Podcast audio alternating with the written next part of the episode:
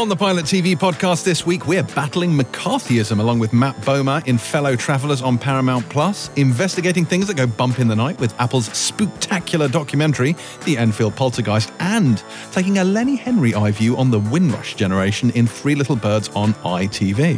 Plus, Jacob Anderson joins us on the show this week to talk about his fantastic turn as Louis de Pointe du Lac in Interview with the Vampire. Who does he play? Louis de Pointe du Lac. You love saying that. I do like saying Louis that. Louis yeah. de Pointe du Lac. I'm James Dyer, and welcome to the Pilot T V podcast, your essential guide to every show that matters, and a podcast that toyed with the idea of changing our title to Pilot T V colon Boyd Hilton dash uh. The Book of K, but ultimately rejected the idea on account of it being entirely stupid. Uh, but we'll get into that a little bit in the news section. Book or no? Kay is indeed among us. Hello, Kay. How are you Hello, doing? Hello, James. I'm good, thank you. How are you? I'm good. I'm good. Thank you for asking. Uh, and Boyd Hilton is currently walking on air because he did a very exciting interview mm. yesterday. Isn't that right, Boyd? True, yeah. yes. True. Yeah, absolutely. Yeah, we can say, I think, Britt Marling. Yes. Co-creator and star of The O A, the greatest T V series ever made. Yes. Obv. And um, about her new... Their new, her, their new show, A Murder at the End of the World. Her and Zal Batmanglitch, her co-creator, um, coming to Disney Plus early November. Yeah, and what type of interview was it, Boydie? It was a two-pronged Zoom interview, including a spoiler special one, yes. which we're going to have to store till the till like Christmas. I know, basically. But what a Christmas present! What right? a Christmas present! Was it like the best day?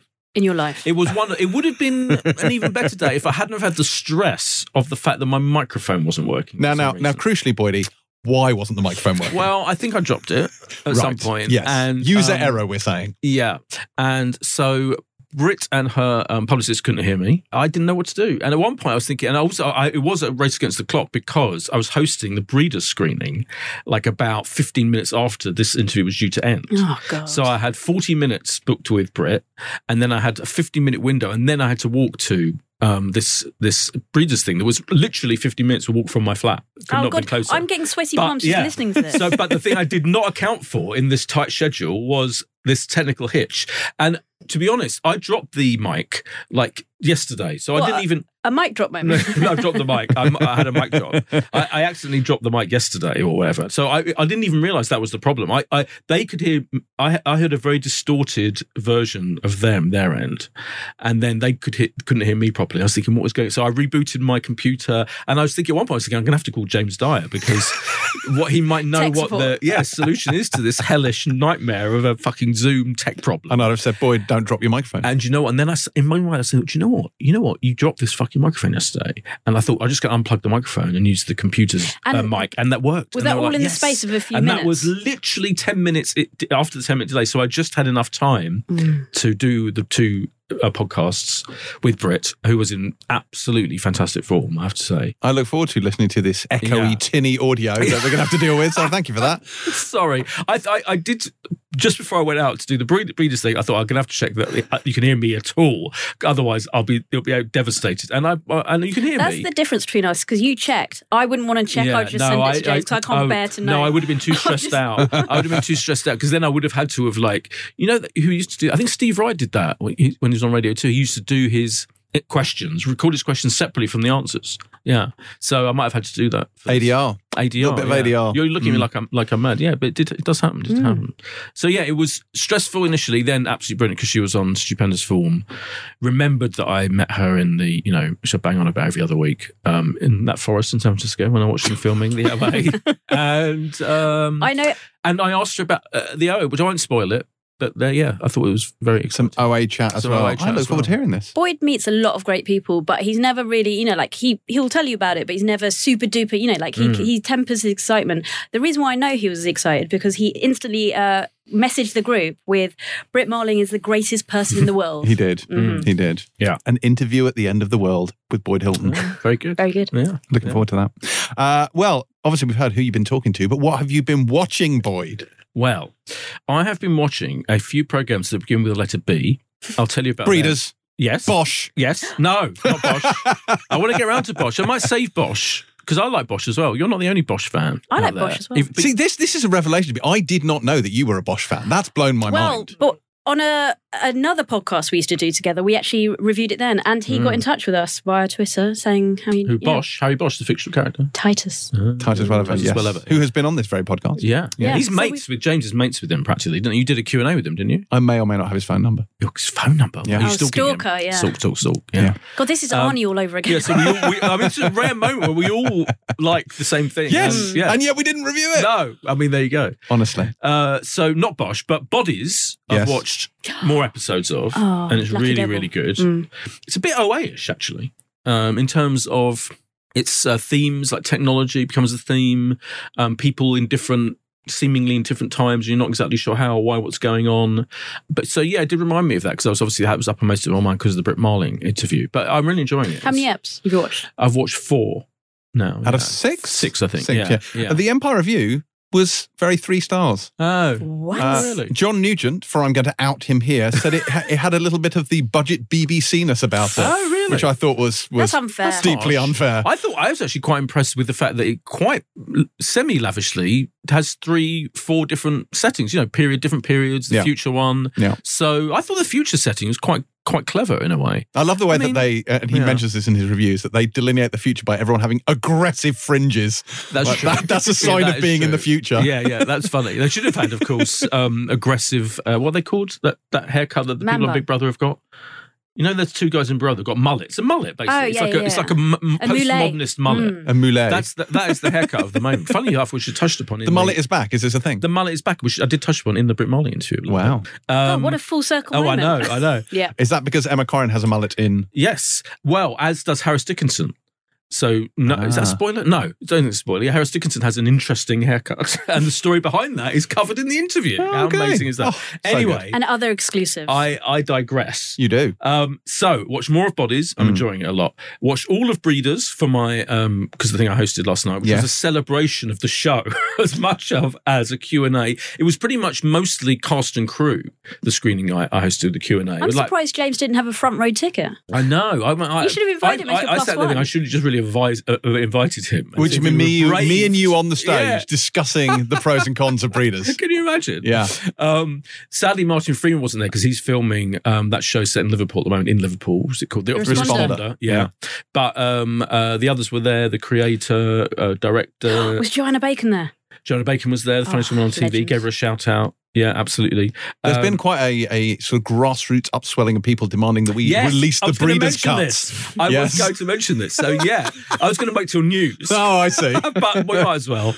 Yeah, people have, because yeah. you, you, you made it, you admitted that you'd edited I did. me out. Heavily. heavily. Not just you, me. both of us. The whole fight was cut out. Still? Not anymore. No, alas, it no longer exists. Well, that's what they say. Yeah, but that's, that's what, what Zach says. Thingy, yeah. like Snyder said about. That's that. true. That's true. So, what, I mean, maybe I'm sitting on it. Maybe I'm just, yeah. for a rainy day, I've got that. Is that what's in your back pocket? Yeah. I'm going to blackmail Boydie with his his off the deep end Breeders episode. Off the deep end, that was it. Yeah. Oh my god, you absolute twat. Um, I would really like to hear actually, because I would like quite like to know how off the, far off the deep end I actually really to go. Or I whether, would like to listen to it because yeah. I, I would like to be the judge. Yeah. Don't make I, him angry, Kay. You wouldn't like him when he's angry. Oh, I'm going to be really honest, right? For for all his flaws. Boydo's flaws, Thanks. which there aren't a lot. Um, I can't imagine. To add. I uh, I can't imagine him going off the deep end, but I could imagine possibly you going off the deep end. Ooh. Character assassination. I, I, I said this like the other week. I think it, I saw it as just a vigorous and heated. It was heated. It a was vigorous, vigorous discussion debate. But I didn't think that either of us were that.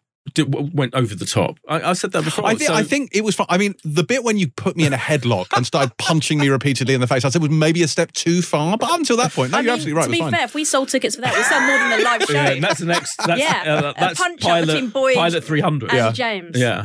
Yeah, we'll do that. We'll do it. It'd be like Elon Musk versus Zuckerberg. Yeah. This is like Brazilian jiu-jitsu. We could do like celebrity boxing, like Louis, uh, Ricky Gervais did with Grant Bovey. Which Louis, I went to a Louis Theroux. This is the other thing I was going to mention. Louis Theroux's um, launch this week of his new series of interviews to the B B C, and he brought up Grant Bovey, Ricky Gervais thing, which I hadn't thought about for years, mm. and I, I, I was went to it. I Who went, won? Ricky. Ricky won, yeah. Because oh. he was talking about how, you know, like Ricky was a big guy, but Grant Bovey was more of a wiry, taller figure, but Ricky, you know, beat it. Uh, the, the Breeders screening was excellent with Daisy Haggard, who's one of the greatest people, or, you know, in there up there with Britt Marling, to be honest, is one of the greatest people on the planet, I think. Oh, she's fantastic. God. Yeah. She was on brilliant form. Uh, the co-creators, Chris Ellison and Simon Blackwell, very interesting. Uh, so that was fun. Yes, but I watched the whole thing, is what I'm saying, of Breeders, and it is excellent. This, I think this is the best series, the fourth series. Does it go out with a bang? It goes out with a bang, and what's really interesting is your whole thing about the way they treat the children mm. and the and Martin Freeman's character's anger issues. It's interesting how they explore very cleverly at how it's passed on to his son, Luke, who's now eighteen, in it, yeah. And I think you'll find it very interesting. Yeah, well, because so, that's it. It's they talk yeah. about cycles of abuse, right? Because that is what yeah. happens. Yeah. yeah. So I, I think they address that quite quite cleverly, um, and it's, it's really really. We're smart. all just repeating patterns, guys. Yeah, yeah. So um, I very much enjoyed the rest of Breeders. I think it's brilliant. And then the other program beginning with B is called Banged Up, which is coming up soon. Is this like Banged Up Abroad? It's it's not We've like Banged Up Abroad. We've discussed this before. You'll remember. Um, this is the celebrity prison experiment. Oh God, yes. Yeah. No, James, it sounds whack. But I've now watched the first episode. Is it everything you dreamed it would be? It's really horrible.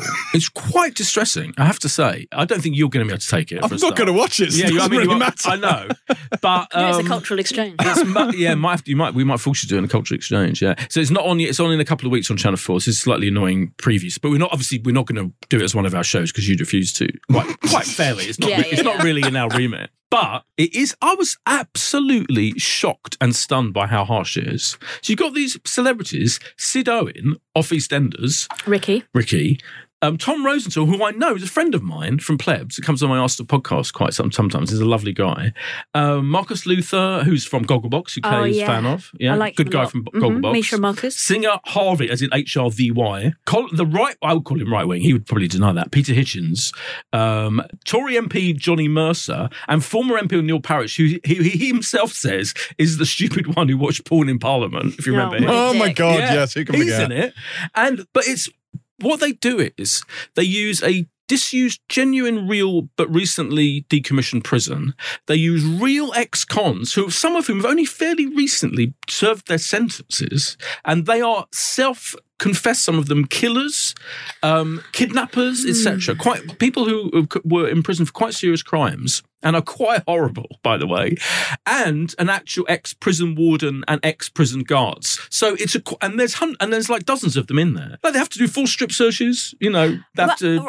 Actual yeah. strip yes. searches, full yes. strip searches. Yes, bend over gonna, and grab your ankles. We're going to see Little Ricky. To the point where, where to the point where Ricky Sid Owen says, "I never." By the way, he warns them. I didn't sign up when, for this. When, when the wardens say, "Take your trousers down," he's like, "By the way, I don't wear underpants," and they're like, "Oh, okay."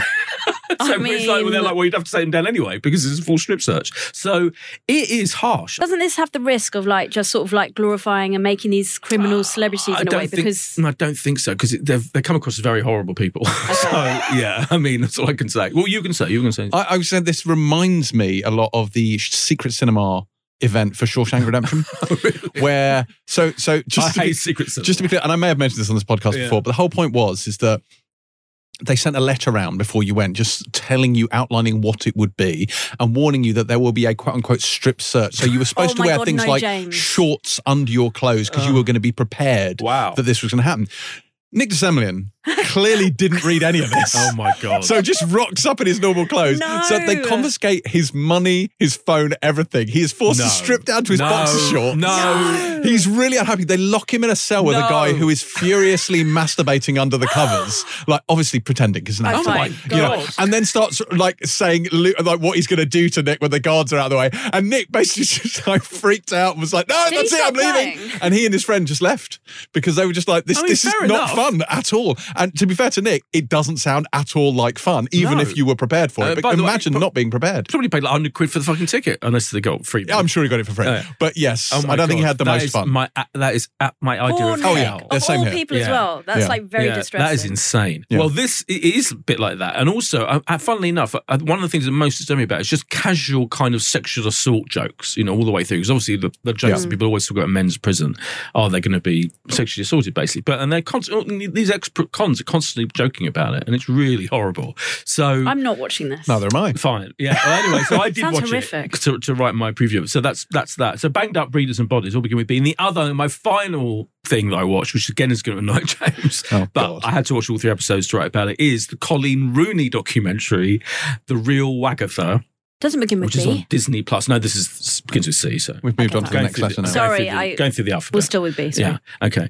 Um, which is fascinating. Um, it's not as good as the Beckham documentary. That does begin with B. It does begin with the B. Um, the Beckham documentary, I think, was an exemplary piece of documentary making. So it's an amazing story, and to see it all told from her point of view is fascinating. And there are, and there are some really interesting insights into her marriage with Wayne, who I think is a bit of a doofus. And um, but it's a bit. It feels a bit overlong. It's only three episodes, but I think the middle episode where it kind of recounts in excruciating detail how she pl- planned this whole Agatha Christie, how she planned to deduce that it was definitely her once she suspected it was Rebecca Vardy's account who was doing it, how she kind of, you know, did dry runs and did like, tried to work out who to send the messages to and all that. It just gets a bit bogged down in it the It feels like it should be a one-off. Well, I think that the, the third episode is back, which, which deals with the trial itself, is really entertaining and, and interesting. But it's just the second episode sags a little bit. So, yeah, as a piece of pop culture, it is kind of unmissable in that way. Never going to watch Except it. you, unless you're James Dyer. Yeah. In which case you will absolutely miss it. And I went to the screening of that, the screening of that BAFTA with the Q and A afterwards at that, uh, at that. And that was, you know, just fascinating to see her kind of grappling with this extraordinary story. Okay.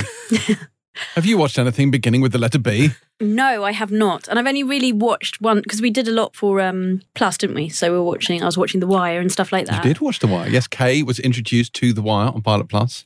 Spoiler. I, I was forced to watch Big Brother. Less said about that, the better. I enjoyed it. I enjoyed The Wire, and I enjoyed James's displeasure at watching Big Brother. Um, so I only had time really to get into one thing, which was A Perfect Story on Netflix. I doubt either of you have seen it. It's a Spanish no. rom-com, um, limited series, five eps, and it's basically about uh, a runaway bride who becomes friends with a newly single waiter and who's pining for his ex, and they both vow to help each other get back with it, you know, rekindle their relationships. It is funny. It's sweet. I mean, the leads have great chemistry. I was very much into this. Did you just stumble upon it on Netflix? Yeah. Oh. Well, actually, my friend Isabel oh, okay. um, told oh. me, she was like, oh my God, you're oh, going to love mouth, this. Word of mouth. Word of mouth. Oh, interesting. Is it new? Is it brand new? Or was it just... I think it's probably a month old, but still oh, worth but, checking right, out. Yeah, okay. Interesting. A Perfect Story on Netflix. El Story Perfecto. I was going to say, what is it in Spanish? yeah. Um, Casa de Papel. no, I can't, no, it's not that. I can't remember that. okay. Okay, I have watched a catastrophic amount of oh, T V this Oh, wow. Week. No, go on. Uh, like an almost obscene amount of T V. So I, first of all, I finished The Morning Show. So I watched mm. while, so I climbed a mountain on the weekend. I went up, I went up a Welsh mountain. Oh, yeah. Uh, and while up the Welsh mountain, or rather while staying at the Airbnb at the base of the Welsh mountain, which was weirdly in the middle of a slate quarry, but that's a whole other conversation. Um, Very Doctor Who. It was. It, I mean, it was a really weird kind of like, it was, it was so it was, a, it was like a farmhouse. I stayed in with a couple of friends, and it was in a slate quarry. and you had to drive up the quarry, and it was like a ten minute drive to get to the farmhouse. And it was just so all you could see was just yeah. grey slate everywhere. It was like an alien landscape. And from there, we did a, a hike up a mountain. But anyway, no. while I was there, I watched the rest of The Morning Show, and it has to be said, it was a really good season of The Morning Show. As we said, season two yeah, was terrible, it. Yeah. but it really was a return to form. John Hamm was great in this, absolutely yeah. great. Uh, really, really enjoyed it. Uh, some some interesting twists and turns towards the end there. Yeah. Uh, but yeah, good, good. In fact, it's we've got about, what, three episodes left as it airs live on Apple T V Plus? I've lost count. I think so. Okay. Uh, but it's good. I think seven is the last one that's aired as we mm. record. Mm. So yeah. Morning Show. Watch the rest of that. I also finally, in my real-time rewatch of For All Mankind, I have now finished season uh, two. Just in time. The end of season two is incredible edge-of-your-seat, nail-biting yes. stuff as well. Yes. It does seem that the format of this show is an incredibly kind of slow, deliberate build-up. And then at the end of the season, they go absolute hell for leather berserk. And then it resets for the next season, a really slow and steady build-up mm. and then goes berserk. Yeah, so true, now I'm getting into season three. I have... as we record this, less than a month to finish season three before season four arrives. So that's right, yeah, I really do need to pull my finger out. Hashtag pray for James. Indeed. Was that yes. this week? Yeah, it was November tenth is the is the return. Yes. Was that announced this week? I think maybe. No, no, I no, think it's a, been, it's a while back. Oh, yeah. okay, okay. But I need to get my ass to Mars uh, and I need to watch season three before we get into, into season no four. No more accents, please. I need to get, get your ass, ass to Mars. To Mar- what I mean, what? You've, do you not know that song? Oh, Boydie, Boydie, Boydie. Is that a song? No, it's not a song. Oh. It's two weeks. Two, no, it's from it's from Total Recall. Oh my God! No, get your ass to Mars. I feel like he's having an episode. No. Yeah. See, I just I, just, I don't know my audience. I was on the Empire podcast mm, like that. Yeah, that I got true. it, but no, true. I'm on the wrong show. Okay. Anyway, so uh, so For All Mankind, loved, loved, loved, loved the end of the second season yeah, of that. Yeah, it's brilliant, yeah. Uh, Justice for Gordo and Tracy. Mm. Um, and the other thing I did was watch all ten episodes. Oh, here we go. Of Bosch Legacy. Oh, wow. Which we did not review last week. Although since Kay is apparently a massive Bosch head, we totally no, should not, have done. I enjoy Bosch. I'm, I'm probably not as big a fan. As have you watched all of Bosch and the first season of Bosch Legacy? No. So I'm not in your league. Okay. And that ends I mean, that conversation. Yeah. Okay, fine. Well, anyway, I watched all of Bosch Legacy. I enjoyed it enormously. I don't think it's quite as good as the first season of Bosch Legacy. Like the way it begins, so the first two episodes of this are very much resolving the cliffhanger and the threads from the previous season. And then it goes on to a book. I think it's called the, I want to say it's The Crossing. I can't remember the particular the particular Michael Connolly book that this is based on. Um, but the thing with this, and I'd be interested because I've not read this particular Michael Connolly book. It's like the sixteenth or something Harry Bosch novel, I forget. But he... Um, they obviously have to take some liberties with it because the dynamic has changed here. So it's no longer just Bosch. It's Bosch and Maddie and Hanny Chandler. Like it's a, it's a three-hander. And also Mo, who's his hacker guy, has a lot more to do this season as well. And he's really good as well. So you end up with these kind of four central characters. Bosch probably has more screen time than anyone else, but Maddie has a larger part to play in this as well. And I, it's gratifying to see her as not just the device they use whenever they need Harry to, you know, be stressed out. Like they put mm. Maddie in peril, everyone coming for Maddie. It's like Maddie has her own story and it's actually it's, it's really good. So uh yeah I, I I I enjoyed it a lot. Is he still in that house on stilts? So oh, I love crucially that house. He wasn't in the house on stilts oh. on season one of Bosch Legacy because yeah. it had been condemned yes. after an earthquake. Yes. Spoiler, back. he's back in the oh, house. He's great. back in so the house. Rebuilt it. Yeah, well, they fixed it, or oh, he's fixing it up himself. So, so okay. I, I was actually very, very excited to mm. see him back in the house. Uh, yeah, it's. I mean, it's great. It's great. It's great because it's familiar. Like I say, it's not the strongest Bosch story. This one isn't, but it's still a lot of fun. Mm. It's, it's one story all the way through. Broadly speaking, yeah. so the first two episodes are, like I say, it's t- tying up the previous season, and then you have this new, this new story, yeah. uh, which is about a murder investigation. He's trying to get to the bottom of it. Uh, but yeah. Love a bit of Bosch. I will say, again, the first two episodes of this, which are tying up things, there's a lot of Bosch cameo action here. In like, if you think about the regulars from the regular Bosch series who didn't mm. make the transition to Bosch, Bosch Legacy, they turn up. They're fucking all in the first two oh, episodes cool. of this. And, you know, no spoilers, but seeing Jerry Edgar, uh, Jamie Hector was a delight. So that was wonderful. I will also say this season of Bosch Legacy marks the final, I believe, screen performance of Lance Reddick. Oh, as Chief Irving, newly retired Chief oh, Irving, right, in, fact, yeah. in, in fact, in this fucking Bosch, as he says, uh, yeah, I, I, I love, and he does say the words "fucking Bosch," which, uh, you know, which is what we want Fitting. from him, yeah. indeed.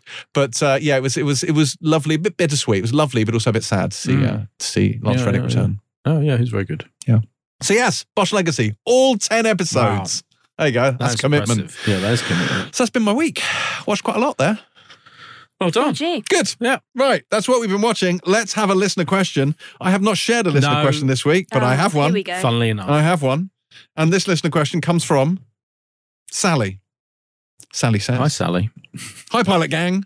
Ignoring the obvious consequences that this could have for the podcast, if you were given the choice, would you rather A, only be able to watch your three favourite T V shows for the rest of your life, but nothing else, or B, be able to watch all past and future T V shows for the rest of your life, with the strict exception of your three favourite programmes? Sorry for the cruel question. Please come and do a live show in Scotland. We have cake oh, here yes. too. It's not all deep fried. Best Sally.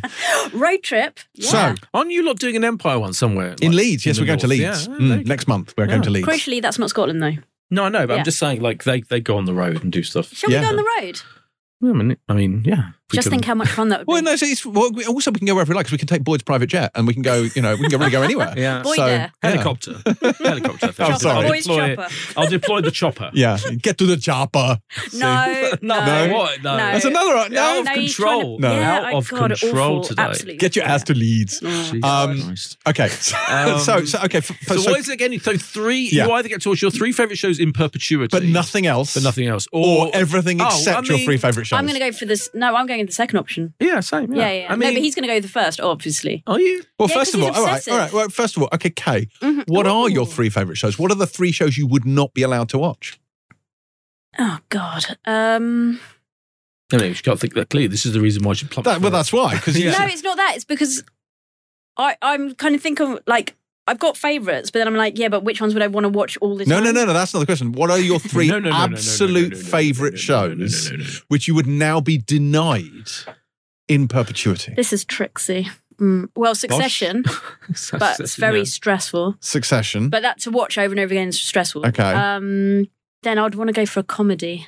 So maybe actually, I'd, I'm gonna I'm, I'll put Schitt's Creek in that because I would happily watch it over and over again. But but but is that one is what one of your three all time favourite shows, regardless of rewatchability?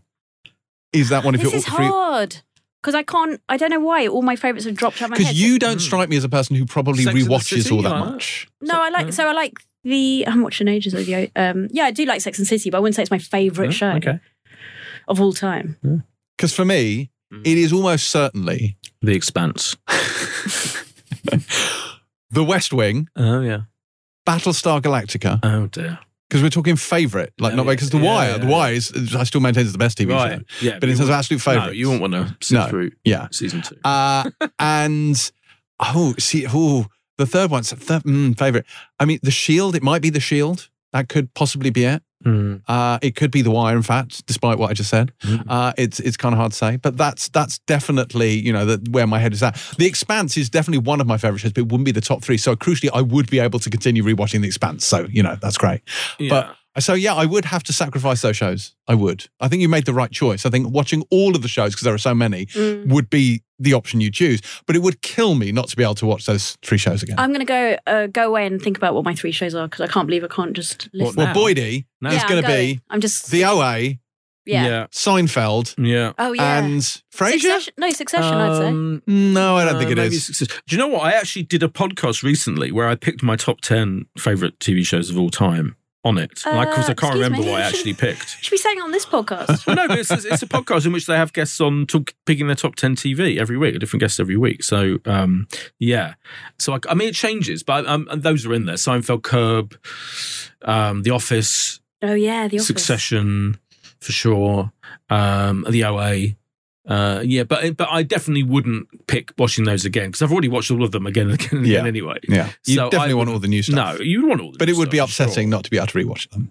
It would be very upsetting, yeah, yeah but I, I think I'd deal with it. Because I rewatch The West Wing literally all the time, so it would be yeah, I watch, it, it I, would be a big shift for I me. I rewatch Frasier and, and Curb and Seinfeld constantly yeah. as well, yeah. I mean, which is more normal because they're, they're comedies. So, yes, that's true. Yeah. But then also it's that, it's that itch thing, isn't it? Where you sometimes you turn on the T V and you think, I I want to do a thing mm. and I want to put on something that doesn't require yeah, yeah, yeah. that much of my So brain. For me, that's like Friends, Modern Family, Veep. I like those. Sure. Comedies, right? And but, but and, and oftentimes it's stuff you've seen before. Yeah. Because yeah, you, like you don't. So you don't have to concentrate. You can just have it on. Yeah, I think there are certain shows where even if you haven't seen them before, you go, do you know what? It's fine. I need that much of my brain to watch this. So all of your reality stuff, for example. But uh, but you know, but but I, oh, I think that into snobby twat zone. That's yeah. where I live, Kay. That is where I live. Um, but yeah, but the familiarity I think helps that. So The West Wing for me was very much a like an exercise show. Oftentimes, so I will. I will sometimes uh, when I'm working. What do you mean? Where, where if I'm, I'm going to exercise, oh. I'll turn on something like Star Trek or or The West Wing or something like that because you have that rigid and exercise regime. a regime. Wait, I mean, wait a minute. Wait a minute. Wait a minute. I missed that. Wait. Yeah, you're saying when you ex you yes. exercise to T V. Yes. Yeah. Yes, I do. I, I exercise in front wait of the T V. Wait a minute. First of all, you, you exercise. Yeah. Mm. Wow. I mean, rude. I mean, I didn't no, go no, that no, far. No, no, no, no. I was. I didn't mean it like that. No, it's too late. No, because I know James loves walking and stuff like that. And no, you're very trim, oh, yeah, I, slim and trim, right? I don't but... walk in front of the... T- like, I don't do that. Like, that would be weird. No, but you've are never you discussed your, exercising with Are you before. On your um, uh, S J P-style... Um, what's it called? That's like quite, a Peloton. Yeah, a Peloton. A Peloton. Yeah, I don't yeah. have a Peloton. Peloton. I have a cheap I have no, a cheap did. exercise big, bike off yeah, Amazon, oh uh, which God. I do. It's genuinely true. I will watch sometimes watch T V while pedaling away on my little bike. Uh, um, I do that. Yeah. Like big. Talk us through the... Like big, yes. What else? Uh, you, you do know, weights? Uh, well, no, I resistance bands. I got some resistance bands. What? So a little bit lightweight. So you have, but the bands, they're like stretchy bands. I so I do. You getting all twisted yeah, so I get twisted up in resistance bands, but while watching while watching T V shows, this is this is the thing. What that a I do. Revelation! Yeah, yeah. This, this. God, I never knew whole, you were such an. I was doing it this morning, in fact, while watching Three Little Birds. Blimey. True story. This is like a real revelation. It is a yeah. revelation. I found my top ten, by the way. That, that certainly that listener who wrote in to say how disrespectful it was that I was painting the ceiling while watching, is probably going to go, oh, Lenny yeah. Henry deserves better than you using resistance pads while watching Three Little Birds. Uh, clearly. Yeah, it's good. I don't even know what resistance pads are. They sound like something. Resistance, like a, band, a band. Not resistance pad. Pants. I thought you said pants. Yes. I was, like, I was working out in my pants. resistance pants.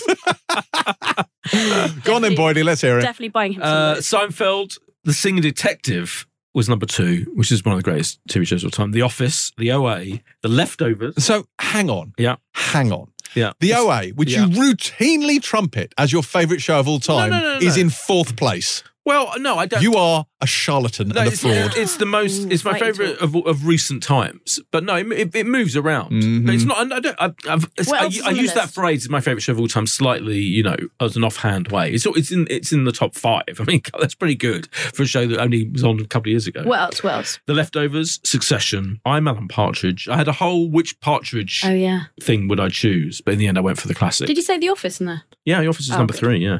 Uh, Happy Valley, Doctor Who and Queer as Folk. That was my top ten, yeah. So that's a slight spoiler for the, although he does in the notes, that's what I was checking, in the in the podcast, which is called My Top ten T V Podcast, he lists it in the notes, so it's not that much of a spoiler. Okay. Yeah, hopefully. But that will... And also you lied to him as well, so that's fine. What did I lie to him about? About your top ten. Because oh, the O A should have been number one. That's right. Your literal yes. interpretation yes. of why I, I take you at your word, Boydie. Oh dear. Um, yeah, but uh, no, in answer to the listener question, I'd watch all new stuff. All right, so I think we're all agreed. We're going to watch new stuff, and we're mm-hmm. never going to watch our favourite shows again. And we're going to do wear resistance... Bands. What was it? Bands. Resistance pants. Pants. Pants. Resistance pants while watching the T V. Resistance That's bands. The new thing. That's an image no one needs. No one no one needs to see no. me in my resistance pants. Right, fair enough. Uh, if you would like your question, God help you, answered on this podcast, do send them in to us. I'm going to say at James C. Dyer on Instagram, but if you want to send it to us at Pilot T V Pod on Twitter, you can do. That is absolutely fine as well. Can I just... Uh, say something. I've just been looking on Twitter while you were go, talking about your pants. I had to try, right. and, I had to try and zone out somehow. Fair enough. Um, and someone has tweeted us, Tom Tom's daddy. Now, is that... What? Is he just Tom re- Tom's daddy has tweeted us. Now, is the is the child called Tom Tom? Was it Tom? He's just repeating it. Anyway, whatever. He has tweeted us, say, I hope Kay Ribeiro has received her money from James. Oh, that's, that's a good point, yeah. That's a handy reminder. Yeah, Boyd, you were going to lend me a grand. A grand. What's yeah. this for? You were going to lend me a grand? Because James smugly said, oh, I'll give yeah. you a grand if you could name the uh, dog in Due South. It's a wolf, Kay. It's a the wolf. wolf. Okay, well, still, D from um, Beckham. Okay, no. No, but anyway, yeah, James could afford it. Yeah, yeah, Boyd's going to give me a grand. I'll pass it on to you once he once he gives it to me. Buy lesser um, resistant pants and more paying your dues. Um, someone actually also wrote in to say that Due South, while it isn't streaming, is available in its entirety on YouTube. So oh, really? If you want to wow. watch a bit of Diefenbacher, you can mm. you can do that. I bet it's on D V D as well. D V O D. Mm. Probably. Anywho, right. anywho. It is time now for this week's guest. You will recall me banging on about how much I loved Interview with the Vampire on this very podcast, and frankly doing it even more so with the five-star review that I wrote for Empire. Uh, so I was very pleased to get to talk to Jacob Anderson this week, who zoomed in from Prague, where he's currently shooting season two of the show, uh, to talk about all things vampiric. So here is me and Jacob Anderson. Hey, Jacob, how you doing? I'm good, thank you. How are you? I am not too bad. Can I say... Uh, thank you for being so nice about the show.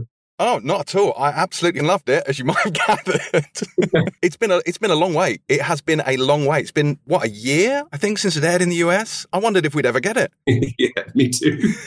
I was asking for people would, I'd have, like, people at home, like my friends and family would be like, whatever happened to, you know, when you left us for six months, when you moved to New Orleans, what happened with that? I'm like, it's out. You just...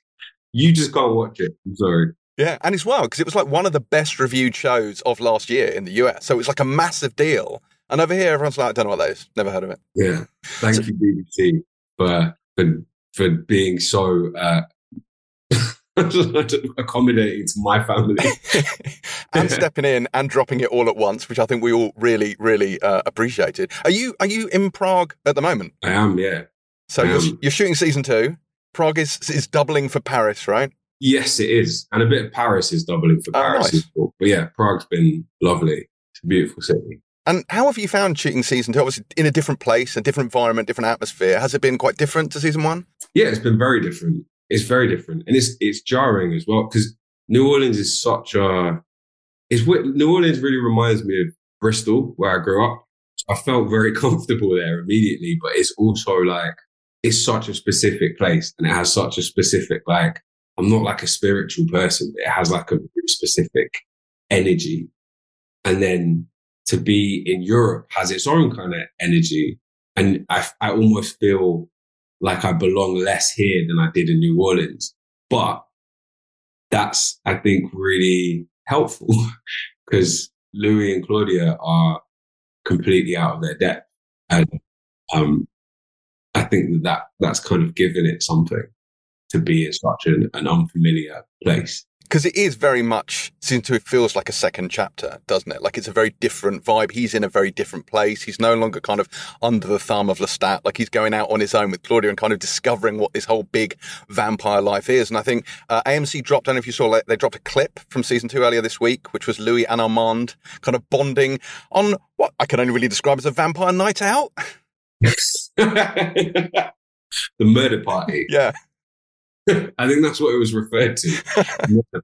It's a, I mean, it's it's a great scene, and actually their dynamic's really interesting because obviously his dynamic with Armand is very different to the dynamic with Lestat. Like, so is Louis? Would you say what kind of headspace is he in when we when we join him in season two? Um, Louis is, I think it's fair to say he's like an absolute mess, kind of most of the time.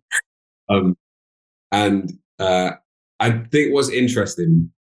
Because I don't want to, I don't want to give too much away, but I like something that I have really, and I think it's on my mind at the moment because it's what I've been doing this week. But like Dubai is something to really look out for this season, and I think as well when you think about how Dubai, where Dubai ended in season one, it it really um, charges a lot of the, the storytelling in this season. But Louis is just absolutely. It, not okay. He's he's not okay. I can tell you that much.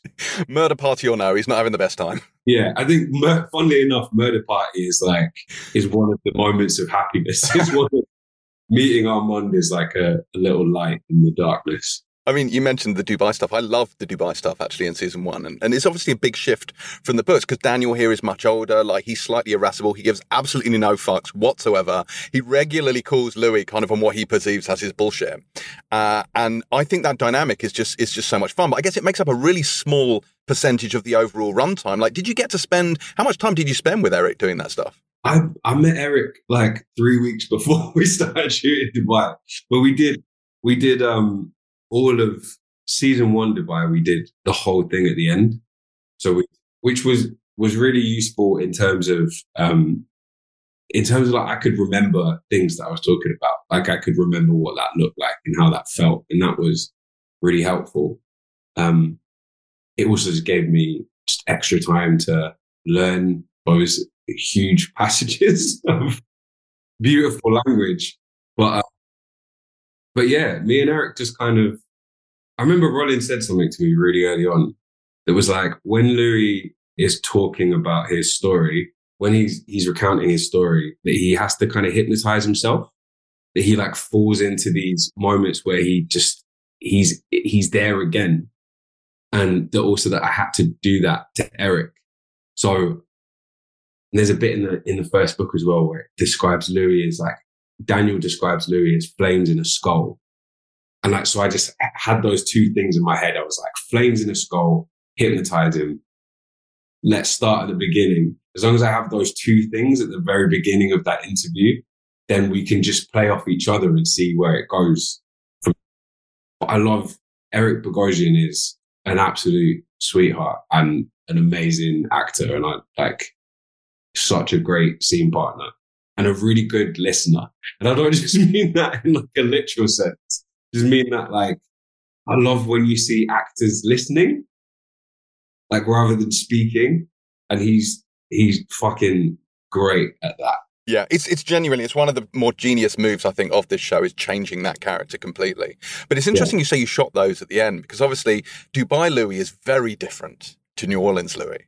And mm-hmm. I kind of wondered, like, because I love that Louis wears lots of different masks in the show. Like, he speaks and behaves really differently when he's around his family, the girls that work for him originally, like when he's human, uh, with the businessman that he kind of deals with. And then at the end, when we see him in Dubai, he's much more alien, far less human than we've yeah. seen him. And like, were those different sides to Louis kind of part of the appeal for you going in? And was it quite difficult to nail down the delineation between those? one hundred percent. It was like, it, it was, it was a big draw to it. Like, how amazing to be able to play somebody over, you know, a century. And like, he, like finding those things, like finding the things that he, that he has carried with him over time, and then finding the things that he's completely lost were re- like, that was, it was challenging, but it was, it was a fun challenge. Um, and I don't really, I, I think that in season one, at least, I'm not sure how I would, I, I'm not sure how much like maturity I would have had to put into that if we didn't shoot it all at the end. Because I, I was getting to know Louis as I was playing him. Um, but yeah, like, I don't really know what else, like what else I could really say about that. Other than I got to play somebody over a century, and it and it was. I have rules. I have my my Dubai Louis rules now, and it's like, when he's mad, the accent comes back a little bit. When he's this, the thing comes, because again, gotta be careful.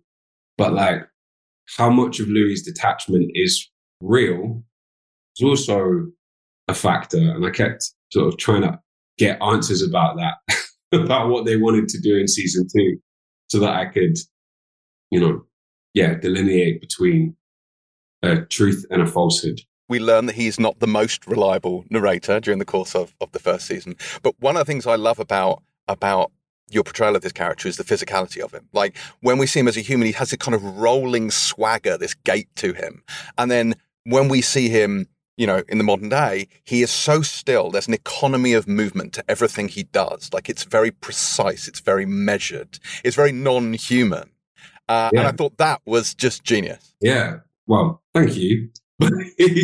uh, I think code switching was like, as soon as I read the pilot, before I, I'd even auditioned, I was like, this is somebody who is in a perpetual state of, of code switching. He has to, uh, in order to survive and exist in all these different rooms and with all these different people, he has to adapt himself. He's, he's, which again, tells you a lot about how he presents himself in Dubai. We know at this point that this is somebody that, that, he's a chameleon, sometimes by necessity, sometimes out of, you know, fear, other things. But yeah, that again, that was such a fun thing. It's something you don't really get to do. And it's also something that you do and, and nobody really notices. You like, but I was on screen a lot with this show. So I guess I had the, I had the privilege of, of actually being able to to do those things in a way that was noticeable. Like, even the, the like the reason that Louis speaks how he speaks in Dubai practically is because you'd have passages of narration and then he'd start speaking in the past. So we had to differentiate his voice. And then that became a thing that you were like, but when did that happen? When did that shift happen? Why did it happen? Why has he got this strange... strange kind of neutral accent when he's like New Orleanian, Creole New Orleanian? I get excited thinking about it. It's, it's like, I see what to do it now. I imagine that you you would think, like, you don't get to do an awful lot of that, where the dialogue is very minimal and it is very about micro expressions and micro movement. But of course, you did Grey Worm, and that's basically, he's the king of like stoic facial expressions, right? So you had a, a crash course in this already. Yeah, it's all micro expressions. And like, I really learned on that show, like, it's the, the way to stay in a scene was like, would be to really listen to other, to what was happening and to respond to it. And like, I didn't, I never wanted Grey Worm to be like dead behind the eyes. I never wanted him to just be this kind of like, uh, you know, like stone soldier or an ornament. Um, And of course, he's going to have feelings about what's happened. But yeah, I had to really learn how to do things with my face and tell, try and tell a story with my face. And now I'm like, a lot of the time, I just try and remove lines. I'm, I'm like, trying to say less, less so on this show, because the language is so beautiful. It is. Yeah, I mean, I'm like a huge Anne Rice fan. I read all of her books pretty much when I was at university, so I'm slightly obsessed with it. She obviously didn't live to see this show. I can't help thinking she would have really loved it, though, because it feels true to her original story in the way. And I love Neil Jordan's film for very different reasons, but it's true to her story in a way that that wasn't, because obviously Interview with the Vampire is a love story. And I felt like that was the bit that, for, you know, it came out in the nineties, to be expected. Like, a lot of that got lost in the film. And I love that this show really leans into that. And, you know, and as toxic and problematic as, you know, Lestat can be, you guys are kind of magnetic on screen. Like, what did they, was there a particular, because you must have had chemistry tests with Sam for this. Like, was there a particular scene they got you to to run together when you were when you were reading for it? Yeah, we did. We did a few. We did the two that I remember. I think we did three, but I remember we did the first meeting at the Fair Play. Um, a most agreeable young man with uh, that, that one. And then we did uh, the fight outside the incinerator, where Louis kind of lays out the differences between he and Lestat in terms of their social standing at that time, um, which was great because it's like you get this, that first spark of their meeting, and then you get the domesticity of their relationship, just like, you know, essentially the argument for me anyway was always like, you didn't take, was, was Lestat being like, you didn't take out the bins. And Louis being like, well, this is why I didn't take out the bins, because I had to deal with a lot today. And this happened, this happened, you know, like it's, I, lo- I love, I love when this show gets domestic, because it really highlights that sort of the, the romance part of the Gothic romance. Although, like you say, it's not a relationship I would ever want to be in. Um, it's very toxic. It's a very up relationship, but they can't stay away from each other. No, they can't. Although season two obviously gives a slightly different dynamic, because it's another, I guess it's another love story, but with Armand, essentially, which is a very different dynamic, right, from from what the one that Louis had with Lestat. Very different, yeah. It's very, very different. And, yeah. Can't can't say too much for those oh, ones. They, but it will be different from the books anyway, right? Because in the books, he's a seventeen-year-old boy, so it's a very different dynamic. Yeah. That's a good point. That's a good point. Um, there are things that, that anybody that that that uh, any fan of, of Anne Rice's writing, and specifically of the Vampire Chronicles, will know who Armand is, and uh, it's still very much a part of this. Uh, adaptation. We're still, he's a very complicated character in a different way to Lestat, but he is complicated. Everybody is a mess. That is Jacob Anderson's uh, take on season two. Everybody is a mess.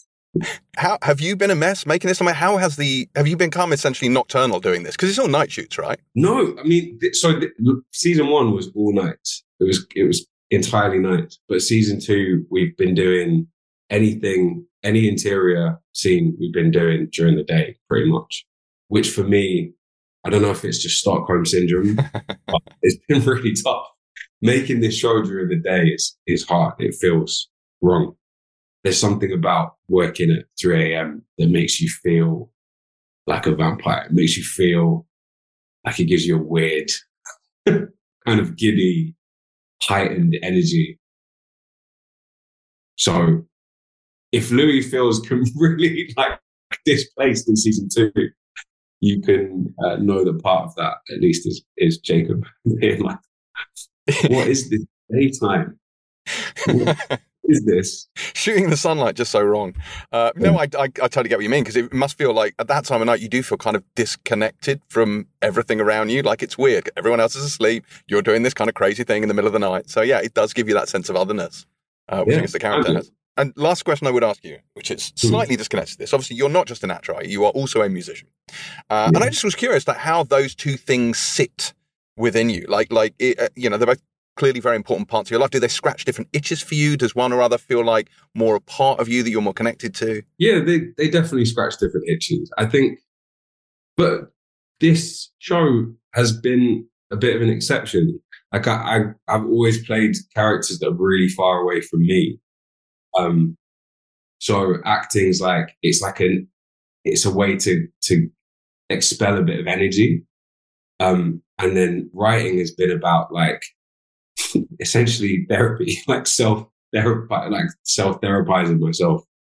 Um, but uh, but this show has taken up a bit of that space as well, just in terms of like, I don't know. I, I, I always say this, that me and Louis are the same, and we're probably not the same. And it's there's a lot of there's a lot that goes into playing him. That it's not just like I'm not showing up to set and I'm like, it's me.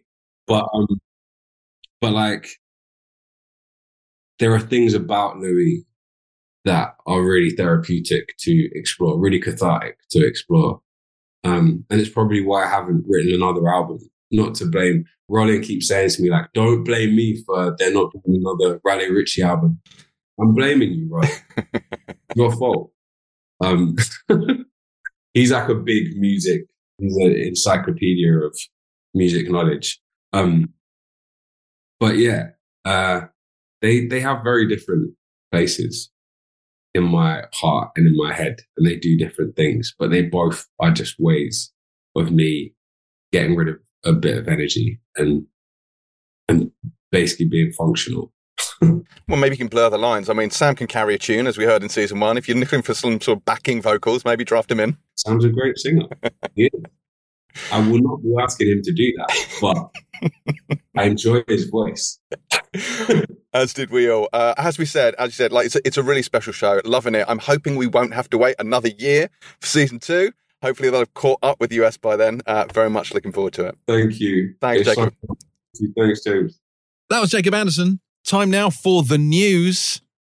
What news do you have for me? Kay, you look like a person who's very well prepared and has boned up on all the T V news. So why don't well, you start? In your, face, in your face, James, I've got some news this week. Damn it. Yes.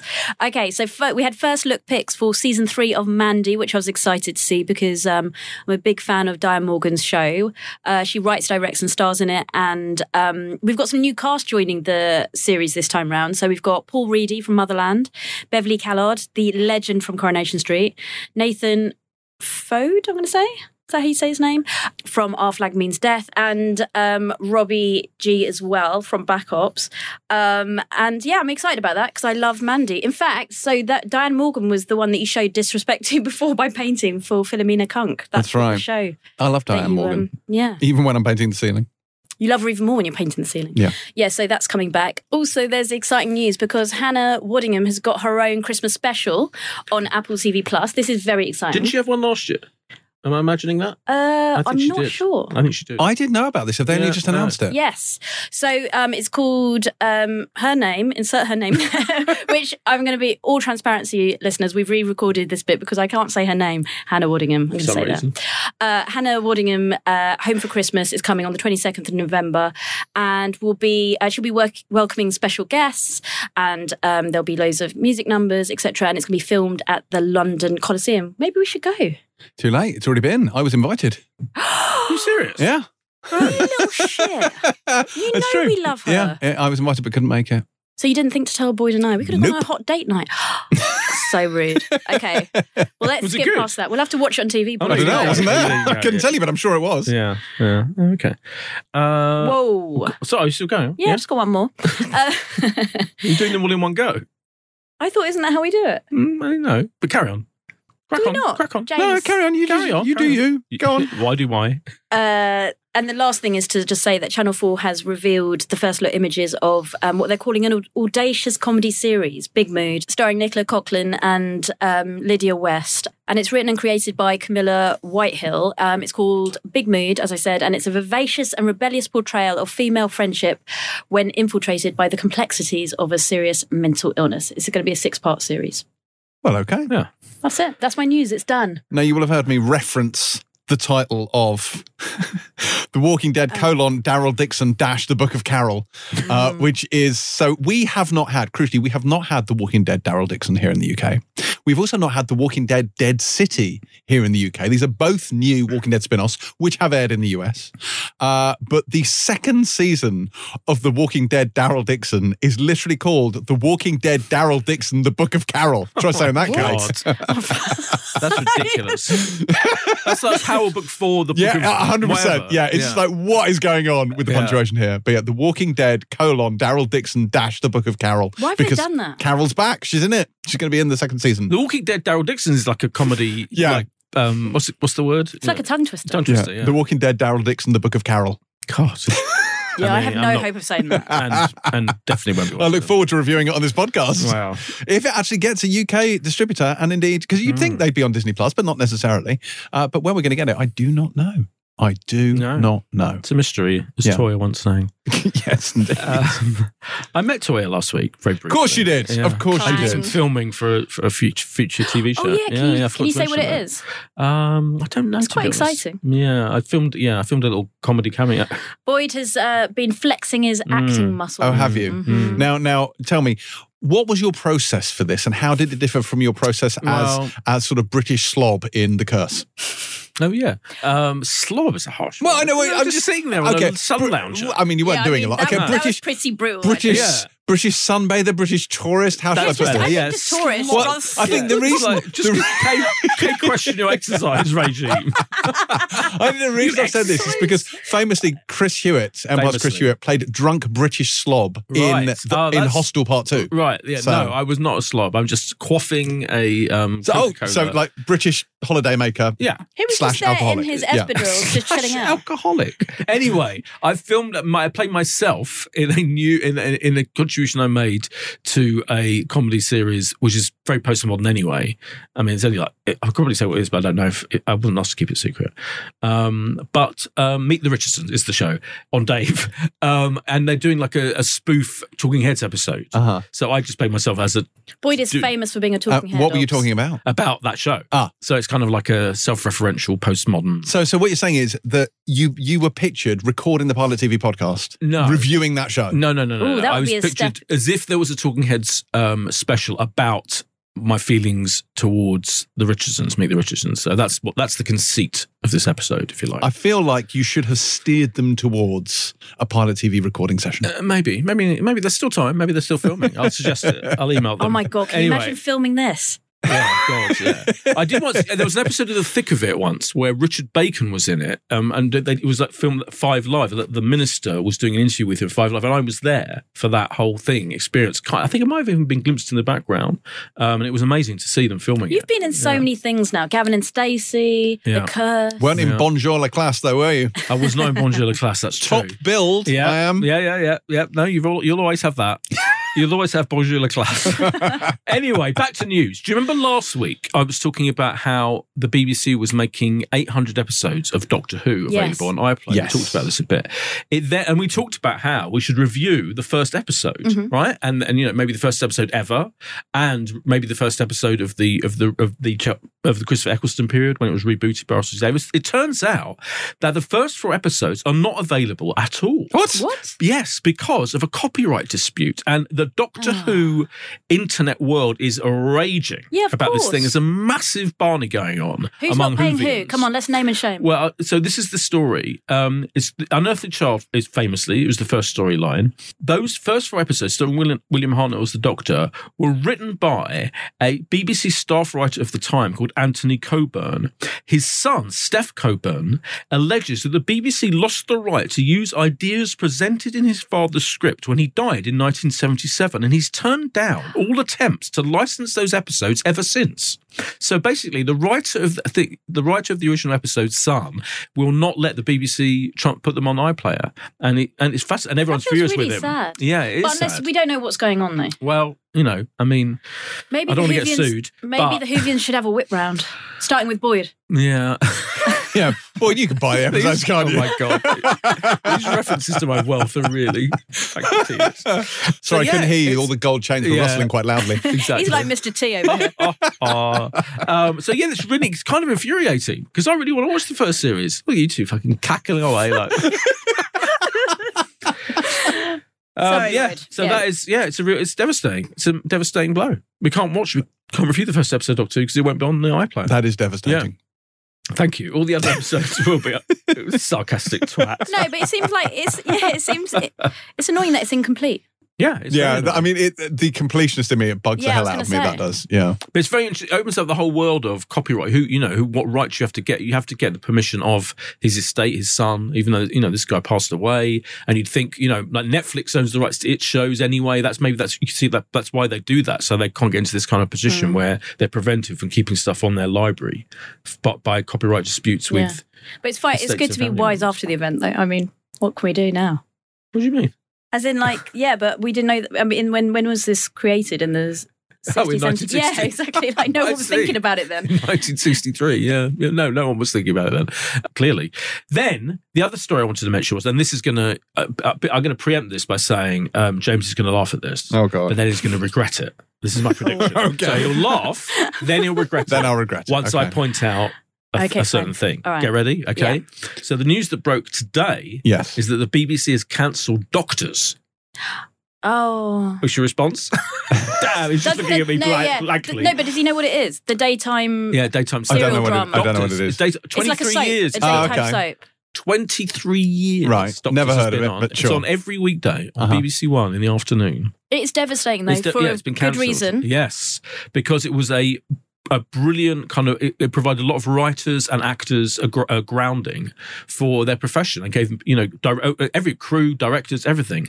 Um, and it's really sad. Yeah. No, people, people are up in arms, you know, right. I've seen writers and um, all sorts of people complaining. Phoebe Waller-Bridge, Eddie Redmayne, Sheridan Smith, Nicholas Hoult, all featured in Doctors, mm. um, you know, back in the day. And it is really, really sad, uh, you know. It is. Yeah. It was the entry point for a lot of writers yeah. to get into entry T V. Entry point, that's the phrase I was looking for. Mm. Yeah. So, yeah. James up. is looking at us blankly, but a lot yeah. of your favourite writers... Blank. It's mostly blank. Mm. He's flatlining over there. No heart. He's got no heart. Oh, I mean, oh, it's hard for me to get upset about a thing I literally don't know what it is, so... Fair enough. Fair enough, yeah, that's true. Um, yeah, so that was the, the, the big news of the day. Right, should we put news out of its misery? Yeah, D N R. I think we should. yeah. Right, let us move on then to this week's reviews. And we begin... with Fellow Travelers. This is based on the novel by Thomas Mallon, and it stars Matt Bomer and Jonathan Bailey in a love story that takes place in the nineteen fifties during the heart of McCarthyism in the U S. Boydie, are you, or have you ever, been a member of the Communist Party? Do you know what? I have to think, I have to check that. I haven't, but I probably came quite close when I was an annoying student. Yeah, I was quite. I was a very lefty. When you were backpacking. Yeah, I know. I know you weren't expecting a serious answer to that question. It was, it was a joke, but um, I was a member of quite some quite left wing groups. Yeah, but not the not actually the Communist Party. Mm. Um, but you're why the reason you're saying that is because this is set during the McCarthyite period. Yes. Of the fifties, and that is the backdrop. Uh, Washington D C in the fifties, although it starts, of course. It's in the eighties, and then it flashes back, as all dramas do, in the peak T V era. Um, but it's the main body of it, of the story, is set in the fifties, and it does follow the burgeoning relationship between a character played by Matt Bomer of um, taking his clothes off regularly fame in Magic Mike. And why the hell not, frankly? Yeah, I mean, if you look You've like Matt it. Bomer, I mean, if I, I look like Matt Bomer, he's got resistance. He, yeah, yeah, yeah. Pants. Oh, he's got resistance pants coming Everything. out of his arse. Yeah, yeah, absolutely, exactly. um, I hope they're not coming out of his. I mean, he yeah, that's an uncomfortable way to wear them. He's definitely got a Peloton and he uses it. Oh, yes, yeah. Yes. Um, so he is this guy who is a advisor. He's in the political, he's a fictional character. He's in the political world of the fifties, kind of advising right-wing politicians and people like the real-life characters of Joseph McCarthy, who set up, who was the, set up, became a, became an adjective McCarthyite because he was the one who launched these witch hunts, not just against communists, but against people they considered to be morally yeah. questionable, that is. Deep L G B T Q people, mm-hmm. we would call them as we would call them now, um, and he he is like a right wing, a fairly ruthless right wing figure who goes, who kind of has this secret life where he's having rampant sex with other men. He meets Tim, played by Jonathan Bailey, Johnny Bailey, oh, off of Bridgerton, dreamboat, Kay's favourite. Kay, mm-hmm. Kay, Kay thinks he's the most handsome man his work. in Christendom. Um, he's also got resistance uh, pants oh, as well. Yeah. The two of them have a, have an affair, and I have to say, and and the, the, the, the drama itself plays out over I think eight episodes. It's quite epic, uh, seven episodes. It follows their relationship through the fifties, sixties, seventies, right up to the eighties because they're kind of estranged, and it deals with you know in the eighties it deals with the era of AIDS, um, et cetera. But it's kind of like it's a bit like having watched a couple of episodes. It feels like they're telling the story of gay men via these this relationship, and also it's a kind of a bit of a political thriller at the same time because mm. it's showing you what McCarthy was like, and Roy Cohn, who was his prosecutor. Roy yeah. Cohn is this incredible figure who's dramatized in Angels in America, the classic play and T V series, who's a real-life figure who was this unbelievably horrendous, awful, bigoted right-wing utter bellend who was also gay. And um, so it's in this very interesting and I think very topical in a way. I mean, I saw a story only yesterday about an American politician who was very vigorously anti-L G B T Q, particularly anti-trans, who was, who was found with pictures of naked people on his on his computer and stuff. So this is happens all the time. Like the, these most right wing and judgmental of people often end up being people who are well, it's overcompensating. Overcompensating, yeah. All of that. So it deals with a lot of that. So I found it fascinating. But what I would say is, it is f- raunchy. It is raunchy yeah. as hell. It is it raunchy is as hell. Brilliantly yeah. so. And not only in ways you might expect. You know, sex scenes. Cox between- akimbo. So I'm trying to, I'm trying to, here's me trying to think of a subtle way of putting no, it. No, James, James is going to be straight in with Cox oh, yeah, Kimbo. Yeah. Not only that, the toe sucking. Oh yeah, oh, yeah. There's some all toe sucking. Listen, it's very sensual, guys. I have questions. Sorry, it, sensual scenes. Yeah, no, yeah, I thought you were saying it's I must sensual. admit, there it's was a part sensual. of me I thought you were like, like... No, I'm just saying they like, yeah. yeah. I, I was thinking... advocating for... It looked like Listen, he'd just been... They... He'd had a busy day at work and just taken his shoes off. I think, oh, you want to have a shower no. first. I'm I, like... Is, I was a bit James. like... No! I did. I was James, quite hung up on that. I was absolutely is... thinking the same. I was like... No, okay, yeah, we all were. Because like, the thing is, he, there's a sort of an obsession with taking socks off, right? Socks appeal. I was like, yeah, okay, fine. Okay, that's going to happen. I can I can handle that. And then as soon as he started going near that thing, I was like, he has not bathed. That thing is tough. Yeah. Here's yeah. my, I've got lots of questions, and I think, in fact, my, I resolved to get, we should get Johnny Bailey on the on the on the yes, podcast please. to ask him about all of this, mm-hmm. because obviously I'm sure there's intimacy coordinators and yeah. stuff. But what? Yeah, like What's Johnny Bailey for when, when, he's reading, what, when he's reading the script and it says, and then you grab his foot and you stick his foot in your mouth. You stick most of his foot in your mouth. Yes. In your mouth. What is your reaction? You're yeah. like, okay, yeah, that's a lot of trust, isn't it? Of the uh, of the you other know, what's person. He going to do? Is he going to protest or is he going to toe the line?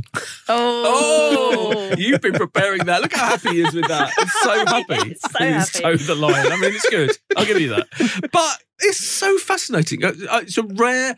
I think I remember saying this about that scene in The White Lotus, famous scene in The White oh, Lotus. Oh, yeah, yeah, yeah. Where like, it's rare that you get a sex act, a moment of intimacy that you that's out of out of the norm, norms of what you normally get on T V, and I feel like this is definitely pushed back another boundary of toe related. Yeah, but I think it's brilliant. Related. No, no, no. I'm totally. Yeah, I, think I think it's it's, it's fascinating and clever.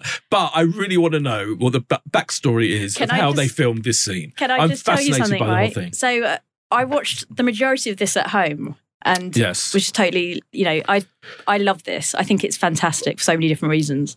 And then I had to finish watching it in the office, right?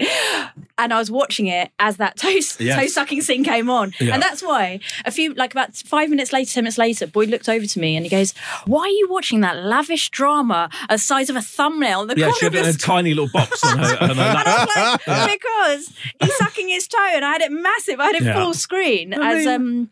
I mean, it was just toe sucking. It could have been a lot Oh, yeah. worse. yeah. Oh. I mean, maybe it'll get more worse. Maybe maybe, yeah. maybe the foot-related uh, sex will get more explicit. Who knows, you know? Well, listen. Because that, that particular scene, I don't think it's like, like, that's not a scene that I would have been coy about if it had been on the train, right? Because it's not particularly, you know, no, graphic. It's not, more suggestive it's and surprising. sensual. No, no, no, no. And Let's it's just, it's just surprising. It's yeah. like, it's literal foot-in-mouth oh. syndrome. No, like no, no, no. But he, he moves up. He's, he doesn't oh, no, stay yes, down yes. south, No, he doesn't right? stay on yeah. his toes. He does, he does progress. That is true. I'm sorry. Let me...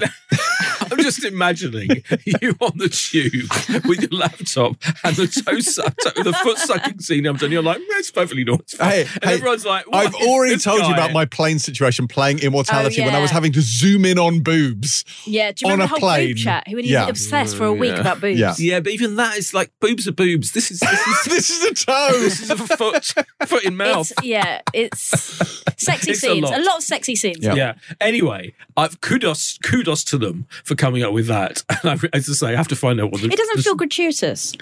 Uh, I don't think it does. I think... I'm not criticising. I, I, I, honestly, I'm totally in favour of it. I think it feels like... It definitely feels like they were thought long and hard about how to have a scene that you may not have seen before on T V because we're pushing out the boundaries. So to me, it did feel like that to me. And I, mean, I give them I get, give them credit for it. I'm trying to think there's any toe-sucking I've seen anything it, else. I mean, the front pages of the newspapers, I mean, li- obviously. with uh, Fergie. Oh, yeah. Yeah, yeah, yeah, Fergie, yeah. Fergie, who was the O G toe-sucker. The, dealt with in The Crown, yeah. Not visually, though. Not fully dramatized. I mean, that probably would have been a, a bridge too far. A Bridgerton too far. Bridgerton too far for Netflix. Um, oh, there's prob- uh, do you know? I, I'm feeling that I think there is. I think there is a film or T V show that's. I'm sure it's not the first, but it just is. It's quite a sudden moment. It's mm. a very effective. It's very clever. It's an arresting image. It's provocative. It's arresting. All of those things. And I agree. And the, I think the show is, is is excellent. I think it's really well done. The, the, the, the, those two have a great chemistry together. And I think it's fascinating that Jonathan Bailey's character is a is a staunch Christian, yeah. and um, Matt Bomer's character is just a staunch kind of ruthless Republican.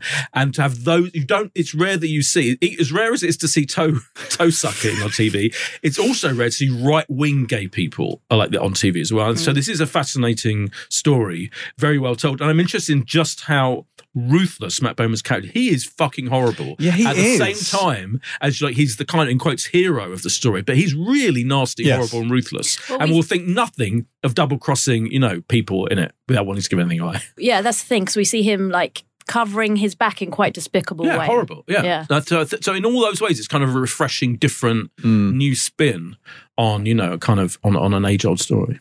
Doesn't pass the Bell End test. No, for you. I mean, you didn't like. You didn't like. Well, he was a bell end. Oh, he was. But yeah, yeah, he is. But yeah. Jonathan Bailey's not. No, he's great. Yeah, but yeah, he's okay. always in a scene with a bell end. Uh, he rarely gets to speak to I anyone. Mean, it's very hard to know what you're if you're literally to speaking. What do you say? Oh, that's true. I mean, yeah. It, I it, like, in many ways, yes. In episode two. Yeah, yeah. Sorry, literal. I really enjoy. I think it's such a beautiful love story. Like beyond, you know. Well, I, I would have, I would have thought it was more beautiful if one of them wasn't a raging bell. Yeah, yeah. I was going to say, I'm not sure how beautiful it is. It's kind of, it's it's not, I mean, it's a little bit toxic at times. I think yeah. I think a lot of it yeah, is of that he, for his own protection, has set up emotional barriers so he doesn't get involved with people mm. and he behaves like a dick. I think partly out of self-protection rather than because inherently he's a penis. But um, so I think you do see, and certainly by the end of the first episode, you're starting to see that maybe there is more to him than just this yeah, incredibly in fact, unpleasant you definitely exterior. Do. He's, there's yeah. a whole, you know, like that. I think it's just, I don't know, I found it really sort of heartbreaking and exhilarating at the same time. And I at the, at the end of the first episode, I just found it crushing. Like I was just, I actually got quite teary. It was quite an emotional roller coaster for me, actually. I really, really am invested in this. And so I can't mm. wait to watch the rest of it. And I will commit to watching it because I've just realised the other day that I start watching stuff for the podcast and then because we're watching so many different things, I never get to finish anything. Whereas with this, I'm committing. I really want yeah. to see how it that, but this, out. This is a genuine issue. I was actually thinking this the other day, looking through my to watch list, the amount of shows I genuinely love but haven't been able to finish mm. because it's relentless, because I had obviously ten hours of Bosch to watch. But uh, anyway, anyway, Fellow Travelers, which comes to the Paramount Plus when, Boydie? Saturday. On Saturday. Yes. Next up, we have The Enfield Poltergeist, which is a curious Apple documentary that blends historical media with modern reenactments. And this tells the story of a supposed haunting that happened in North London back in the seventies, a story that will be very familiar to anyone who happened to watch The Conjuring two. Uh, Kay, as our resident horror buff, not to mention someone who's prone to throw household objects around the room with little to no warning, did you get into the spirit of no, The Enfield Poltergeist? No, no, I didn't. um, I did not. This is an interesting one. um, primarily because when I first, I mean, I'm to be very like honest about this, and so this is my issue, not with the show, just my issues, is that I had some technical issues. We pulled the record of this forward. I was running out of time, so I was like getting a bit stressed out trying to watch it. And then I was, I was shooting questions at Boyd, and he was getting frustrated that I wasn't just watching it because I was confused. Okay, so I started watching this and I thought it was a drama. And I thought it was in a similar way to The Reckoning, which was about real, you know, obviously real life events, but it was a drama, bookended with um, first person accounts, et cetera. I thought it was like that. So, but I was getting really confused because then there was like mention of lip syncing and blah blah blah. And then so I kept on asking. I was like, "What is going? What, what, what is this?" And then he explained. He was like, "No," and then he finally like uh, acquiesced and told me. And so it's it's a documentary about, well, exactly what you just said, James. The um, the Enfield haunting. It yeah. is a famous. So The Conjuring two is literally called The Enfield Haunting, and it is the story of this famous incident that happened in, I don't know what year it was, it seventy-six? It was in the seventies. Yeah, uh, and it was in Enfield in North London, which is very near where I used to live. Uh, and which were that, all the houses, those all those very sort of clear sort of semis look, those North London semis look very, uh, very familiar to me. But uh, there are a family, mother, son, two daughters. Yeah. And there is some, shall we say, supernatural activity which seems to centralise around the two girls, one of them in particular called Janet. And uh, in The Conjuring two, obviously, it's Vera Farmiga and Patrick Wilson investigating this. Uh, and at the end of that film, over the credits, they play these audio recordings, which are famously, because when they investigated this haunting, they recorded the audio. So what they've done, they've essentially extrapolated oh. the credits from The Conjuring two and made a documentary out of it. So you've got all of the audio, which is recorded by the paranormal investigator and the journalist and whatnot. But to give it a little bit of visual interest, they have sort of period-dressed actors from the modern day reenacting the scenes and lip-syncing to the original no. audio. So you have modern actors in four K wearing seventies clothes and seventies tashes, I should point out. But they are lip-syncing along to this slightly tinny old audio recordings from the seventies. It doesn't work for me. It just, it was just too, like, I mean, and then I had this discussion with Boyd, a pre-pod discussion. I know it's illegal, but he was like, no, this happens a lot. And I was like, who thought of this? As in, who... as in why, mem- not as in hauntings. no, no, no, in, no, they're all no, over the place. No, lip syncing. The lip syncing, mm. getting actors to lip sync um, verbatim recordings is a quite fairly recent phenomenon as far as I know, but it now happens quite a lot. There was a documentary about AIDS on B B C that used it rather brilliantly. There was another documentary about a school in Scotland, I think, that did it as well. So it's become increasingly popular.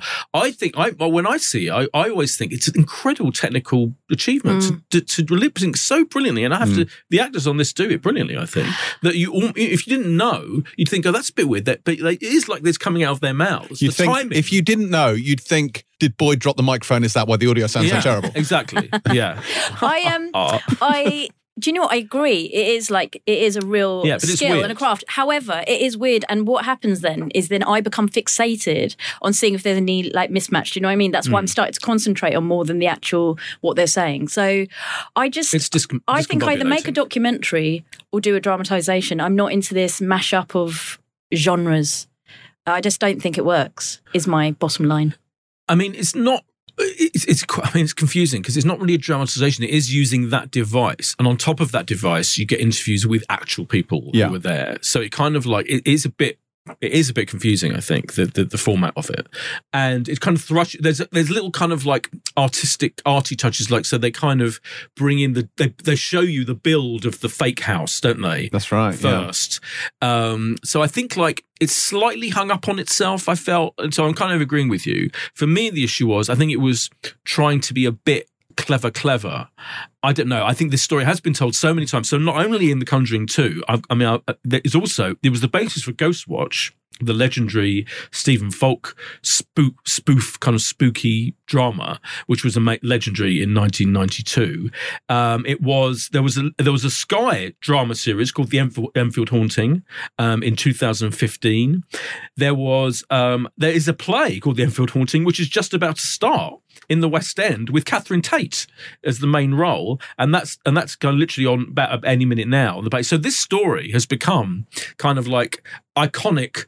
And I, you know, an overused word, but in this case, it actually is appropriate. One of the most famous, probably the most famous alleged hauntings in the world, because, and what does make it of interest to me is you've got a, more than one person, you've got a group of people who all think they saw stuff that yeah. was paranormal. And I think that is, as a complete skeptic, I don't believe in this stuff for one one minute. I don't believe in anything otherworldly or supernatural or anything or religious or anything. It's all bullshit as far as I'm concerned.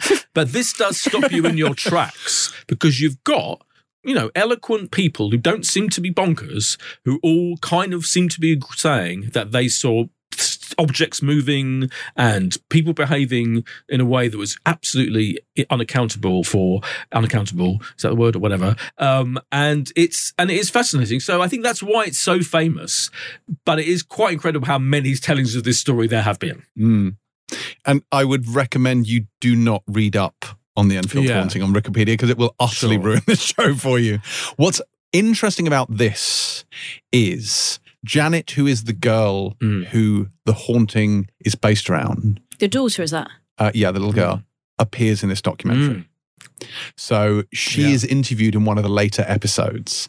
And I think really that's that's the sort of the showstopper, mm. is that they bring her in to talk about it.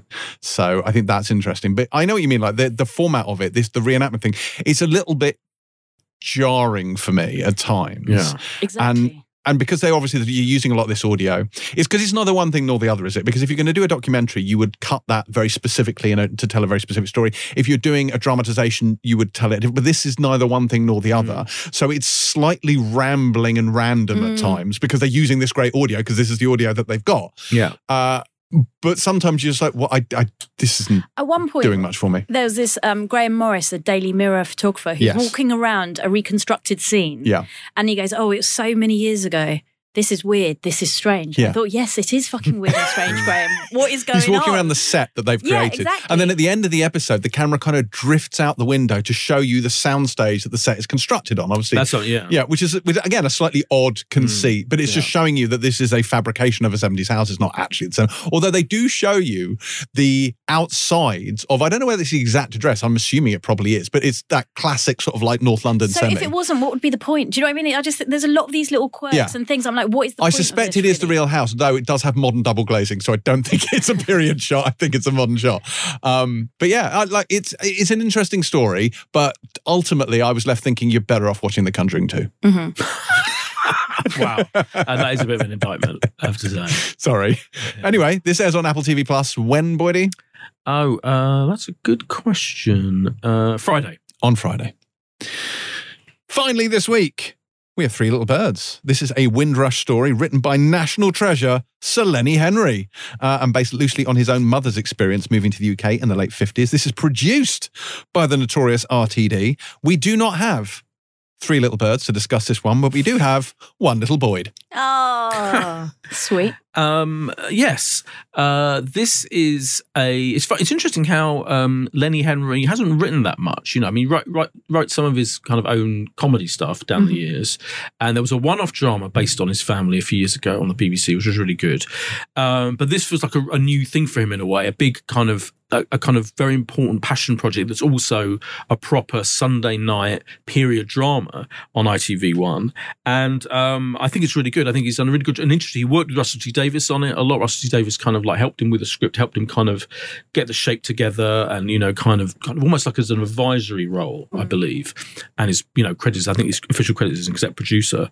And Lenny Henry pops up in it as uh, uh, as a character one, but he's definitely not the main character. The main characters are these three sisters, three uh, women, two sisters, and their friend.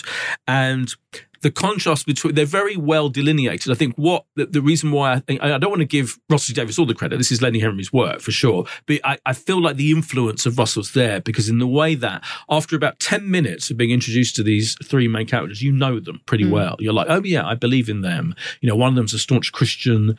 They're going over from Jamaica to uh, Britain. They're stopping off in London first. Then they're going to go up to Dudley in the West Midlands, which is of course where Lenny Henry grew up. And um, they're making this journey. For one of the women wants to be famous, wants to be like an actress and wants to go into show business.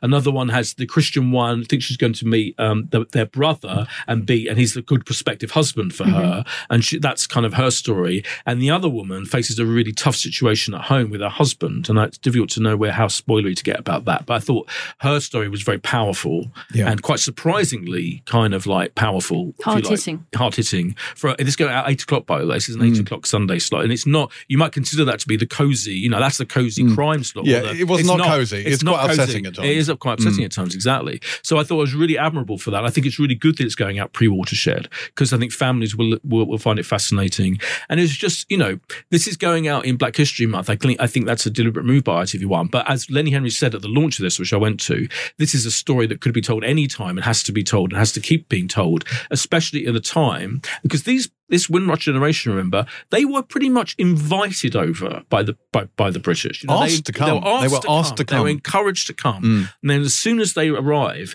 they're subjected to racism mm-hmm. and horrendous treatment. And you've got, you know, the signs up in pubs, which no Irish, no blacks, no dogs, which really were. I remember seeing those signs like when I was a kid. You know, really? they, they yeah, oh yeah, absolutely. Yeah. They they were still around until fairly recently. Wait, are you a vampire? No, I'm not a vampire. Okay. I'm just old. I'm very, very old. Um, yeah, I remember seeing No, so, so it does not, it, it It, it does that really good thing, which I think the best T V drama does, best kind of like big mainstream T V drama, which is that it smuggles in a lot of issues and topics And um, if, and and kind of a lot of the anger within, you know, Lenny Henry at the way his relatives are treated, within a very accessible, instantly kind of enjoyable, quite funny sometimes uh, story. So you get the racism, the way they're treated. You get the police being absolute fucking racist mm-hmm. bastards, basically. And there's more of that in episode two. There's like a police raid thing that goes on, and more more involvement with the police, who were completely institutionally racist and may and probably still are, in fact. Um, so it kind of Of, and the the, the um, domestic situation of that character, and it kind of it incorporates all of this stuff into a very, very interesting, entertaining show. So I think it's really good. I think it strikes that balance, doesn't it, of being entertaining yet. It is very, it's a sobering watch, mm. and I think it's an important watch, because actually some of this stuff I wasn't, obviously you knew a lot of the elements of this, but to see it play out and mm. see it how... It makes a difference, doesn't it? It's, yeah, a diff- it really it's different to reading broad strokes about what Windrush was. And I think... Because you're right, because you become so invested in these three characters and their stories, you really feel their pain. You know, they've come over for this better life in the mm. U K. This is what they've been promised. And at one point, they're like, why did we come? This is worse than Jamaica. Yeah. You know, you kind of like just see that, you know, there's a particular... So one of them who wants to become an actress, she gets a job, I think, as a nan- nanny with this sort of white middle-class family. And, you know, the dad says, oh, yep, that's... Basically, the, the one of the kids was asking about, like, uh, you know, saying, oh, she's dark or something like that. And she's like, yep, exactly what we ordered, mm-hmm. and stay and told her to stay off the gra- grass. And then was like, uh, no, you you go round the back. You don't enter through the front door. And yeah, that uh, was that was honestly, really unpleasant. Yeah. yeah. Mm. But this is the reality and the bit that with the passport. Faced. Yeah. yeah, it's like levels of racism. It's yeah, got, you yeah. know, you've got your kind of almost casual, offhand racism mm-hmm. of that of that white family. Yeah. Then you've got really horrible, nasty, disgusting police racism. Mm-hmm. It, it's really interesting how it, it it it depicts all the all those different forms of it, if you like. Um, at the same time, in different ways. It's fascinating. I think I think Lenny Henry with R T D just done a yeah, fantastic. We, we should mention the cast. So Rochelle Neal plays Leah, the one sister. Saffron Coomber is her sister Chanterelle, and Yasmin Bilo, who is brilliant as the Christian friend Hosanna.